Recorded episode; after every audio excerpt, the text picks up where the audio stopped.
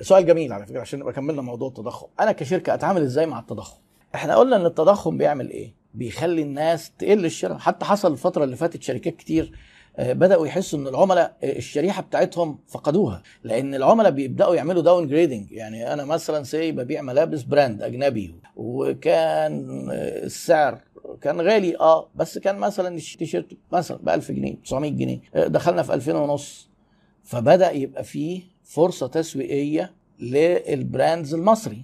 ويمكن يعني رب ضارة نافعة زي ما بيقول. بدأ دخل brands مصري كتير في الكاجوال وكده وبدأوا يعملوا حاجات بجودة قريبة وسعر معقول. فالناس اللي عملت downgrade ونزلت قاموا رايحين للشريحة دي. فأنت تدرس شريحتك كويس وتشوف مرونة الحاجة اللي أنت بتشتغل فيها وتشوف هل في إمكانية إن أنت تعمل limited editions من المنتجات حاجات بتكلفة أقل عشان آه، ما تفقدش الشريحة وتحاول تنزل السعر. لأن آه، إحنا لما نيجي ندرس في ال business بنلاقي إحنا في حاجات جوه شركتنا ومشاكل ما ينفعش تقعد مستمرة لأن أنا ليا سيطرة جوه شركتي لدرجة كبيرة قوي على الناس. صحيح في برضه مقاومة للتغيير وحاجات زي كده بس عندي مشكلة في الحسابات مثلا لا احلها عندي المحاسب مش أجيب محاسب. ده دي حاجات جوه الشركة.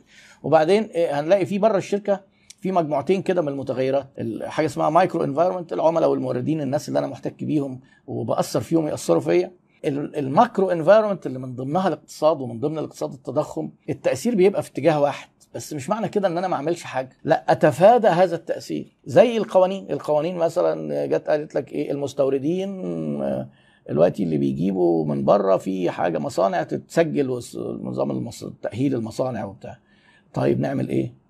في ناس خرجت من السوق ما عرفتش تتصرف ما لحقتش يعني ما لقوش حل. بطلوا يستوردوا. وفي ناس قال لك طب ما نحاول نشوف لنا حل ونعمل نشاط صناعي ونجيب مكونات إنتاج وننتج. بس طبعا التجارة غير الصناعة. التصنيع أصعب.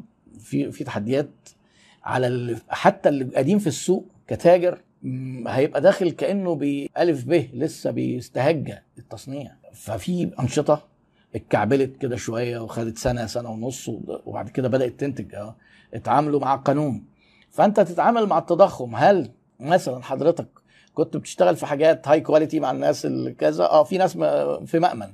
لو يعني انت حضرتك مثلا هنفترض كده ان انت بتبيع عربيات جولف للي بيلعبوا جولف. مش هيحصل لهم حاجة دول. العربية زادت ما عندهمش أي مشاكل. ده بيبقوا سعداء جدا لأن بيبقى عندهم فلوس عايزين يصرفوها أصلا. فخلاص ما فيش مشكلة. هتبدأ تشوف انت إيه كل كل شركة بتحاول تشوف إحنا بنعمل حاجة اسمها maneuvering يعني بنناور مش هنغير. يعني ما تجيش تقول لي طب أنا أعمل إيه عشان أقلل التضخم؟ ما تحاولش. مش هتعرف تقلل. أعمل إيه عشان سعر الفايدة؟ أعمل إيه عشان اقتصاد مصر اقويه إيه ما تخبطش راسك في الحيط. ما أنتش بالحجم ده. في شركة تعرف تأثر في الاقتصاد خصوصا الشركات الصغيرة والمتوسطة. ويعني على مستوى الشركات ال multinational حتى اللي بيأثر في الاقتصاد شركات قليلة جدا. يعني على مستوى العالم بقى ممكن شركات البترول شركات كذا. لكن انت حضرتك بتناور وتدرس إيه التأثير؟ بتعمل حاجة اسمها SWOT analysis وتشوف إيه الفرص التانية اللي قدامك وايه التهديدات جاية لك. أو ما- وايه نقط القوة اللي عندك؟ وايه نقط الضعف؟ إزاي تعالج نقط الضعف عشان تقدر آه، تحاول تناور وتخلي آه، يعني ما فيش حل سحري نعمل إيه في التضخم ده. كل نشاط وكل شركة بتفكر بقى آه، كل مدير هيشوف هيتغلب عليها إزاي. ما بقول لكم السوق بدأ يتعافى شوية. خلي بالكم يعني مثلا أنا مثلا لما نيجي نبص كلنا على الشركات سنة الربع الأخير من سنة 2016 والأولاني من 2017 ممكن تلاقيهم البيع كفلوس زاد شوية. بس ك units ال volume بيسموها ال volume أنت عشان تقرر يعني تقارن ما بين البيع مش فلوس بس لما الفلوس الأسعار بتبقى ثابتة والاقتصاد مستقر آه الفلوس بتعبر عن ال volume عن الكميات لأن الأسعار ثابتة. لكن انت أسعارك ارتفعت قوي. ما تجيش تقول أنا حققت نمو. لا لأن انت كفوليوم بيعك قل. طيب. أسعارك زادت وليكن مثلا 50 60% ده هتعمل خصم قد إيه؟ هيبقى برضه لسه في مشكلة. ممكن يبقى أحد العو... أحد الاعتبارات تتخذ إن أنا ممكن أقلل هامش وده الشركات بتعمله بالفعل. وبيبقى يعني حل إلى حد ما مرحلي لحد ما السوق يتعافى. آه، لأنه وده اللي حصل على فكرة مع الشركات في التضخم فعلا. هم زنقوا نفسهم بدل ما كان بيكسب آه، 20% ساب 10 منهم. ساب 13 بقى بيكسب 7 أنقذ البيع رجعه لنفس الكمية. لا قعدت فترة. وبعد كده الأمور يعني بدأت تتحسن مع الشركات آه، اللي ظبطت حاجات تانية. إنك أنت من ضمن الحاجات إنك تبدأ تعمل بروموشن أكتر وتقدر تبين ميزاتك أكتر وتشوف آه، لأن أنت في منا... في في حجم سوق السوق نز- قل بس ما بقاش صفر. وعلى فكرة إحنا آه، يعني مؤشراتنا الاقتصادية بعيد عن مرحلة ال stagflation اللي أنا جبت سيرتها دي برضو عشان ما تتخضوش. ما عندناش الأعراض بتاعتها. فيعني إيه برضو ما إيه ما يبقاش الموضوع ده كده. ده إحنا داخلين في كذا وده لا. وفي ناس بي لما بيجوا يقيموا الأوضاع في ال business بتاعهم بيكون ميولهم السياسية آه، مؤثرة وبتأثر. آه، إحنا عايزين نتخلص من دي لأن ده مش في مصلحتنا. لو أنا مش عاجبني اللي بيحصل ما ينفعش أجي أقول إيه ده إحنا متدمرين ده إحنا هنصحى نلاقي الدولار ب 300 جنيه ما فيش الكلام ده في يعني أنتوا بتتكلموا في إيه؟ عشان تبقى انت يعني تحكم آه، بشكل موضوعي محتاج حتى تحيد انتماءاتك السياسية. آه طب أنا مبسوط قوي كويس قوي وعاجبني اللي بيحصل آه ده هو إيه هنصحى الصبح نلاقي آه الجنيه هيبقى ب 15 دولار طبعا ده برضو يعني كلها من اللي هو إيه طق حنك يعني كل ده أي كلام. لا ده صح ولا ده صح. فحاول تحكم بشكل موضوعي يعني مش أكتر من كده. ما الداس تاني. طب ناخد سؤال تاني مع ان أنت أسئلتك جميلة يعني. الموزعين ليهم segmentation طبعا ليهم segmentation بس عشان الناس ما تزعلش. يعني مرة المرة اللي فاتت واحد كتب لي تعليق. هو واضح إن حضرتك ما بتجاوبش غير على أسئلة الناس اللي بتحضر لك. هو ما كانش في ولا واحد من اللي سأله حضر لي. بس أنا يعني اضطريت عشان ما أدخلش في جدل قلت له آه طبعا ما هو أنا عامل ال live عشان الناس اللي بتحضر لي يعني ما أشوفهم فين غير في ال live؟ ف... ف... الناس بتنتقد مهما إيه مهما كان الموضوع ليه آه، وما بدا صح الدراسات تقول إن الاقتصاد الإسلامي هو الناجز لمشاكل التضخم والله الحقيقة ال- في يعني أنا اطلعت على بعض الدراسات بتقول الكلام ده والحقيقة في ليها منطق وله علاقة جدا بال يعني الاقتصاد الإسلامي إن هو ما فيش فايدة. أو الفايدة يعني اللي هو الربا يعني حرام. طبعا القصة بتبقى إيه بقى؟ أنت حضرتك بدل ما تحط الفلوس في بنك ما البنك حرام. أو البنك هيجي يقول لك لا ده أنا بحتفظ لك بالفلوس اديني بقى إيه اديني عليها إيجار الخزنة والكلام ده يعني عشان يبقى حلال يبقى أنت في الحالة دي تاخد فلوس تستثمرها. لو هتدخل في البنك معاه شراكة هو متحمل معاك المخاطرة. بس للأسف يعني ما فيش بنك إسلامي تقريبا برضو بيعمل الكلام ده لأن كلمة إسلامي دي يعني برضو أنا مش عايز أدخل فيها قوي وخليها للمتخصصين في البنوك والاقتصاد الإسلامي. عليها يعني كذا علامة آه، استفهام وتعجب آه، إن في بنوك عادي شغال عادي وليها فرع كده إسلامي. طب هم بقى فاصلين الفلوس عن بعض إزاي؟ وازاي الوديعة دي إسلامي ودي مش إسلامي.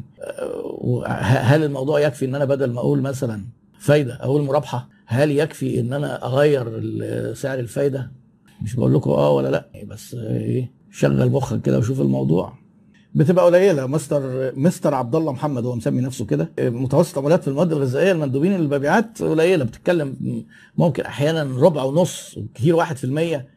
لأن الحاجات دي بالذات ال FMCG الحاجات اللي سحبها عالي بتبقى خصوماتها للموزعين أصلا قليلة. وأنت عندك مصروفات تانية وعربية وبنزين ويعني وإيجار وبتاع فأنت لو زودت أكتر من كده ممكن يبقى في خطورة.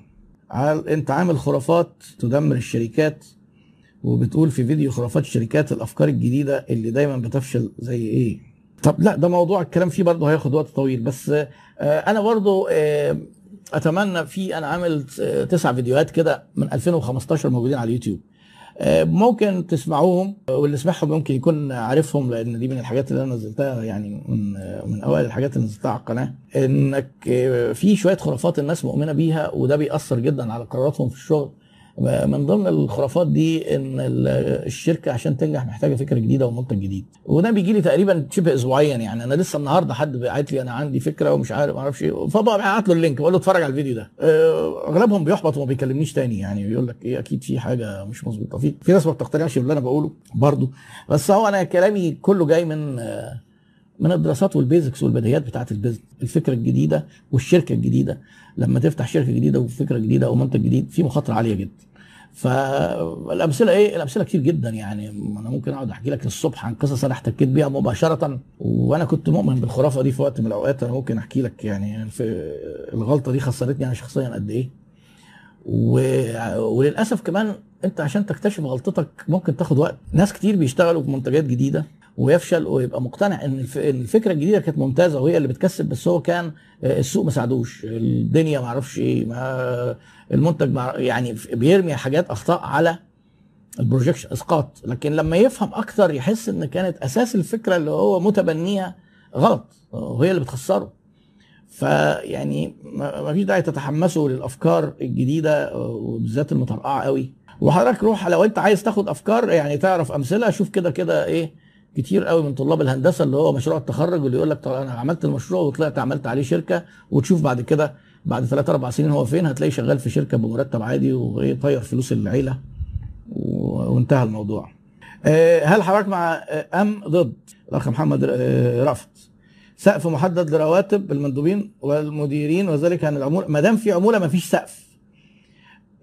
السقف ده دي افتكاسات مصرية برضه. ليه؟ انت الراجل قايل له نسبتك كذا في المية.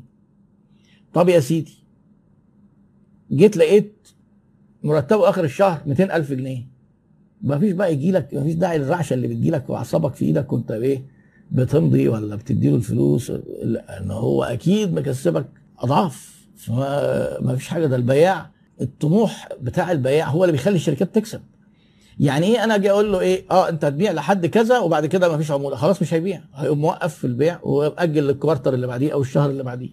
مفيش حاجة اسمها سقف. السقف ده افتكاسات تعبانة.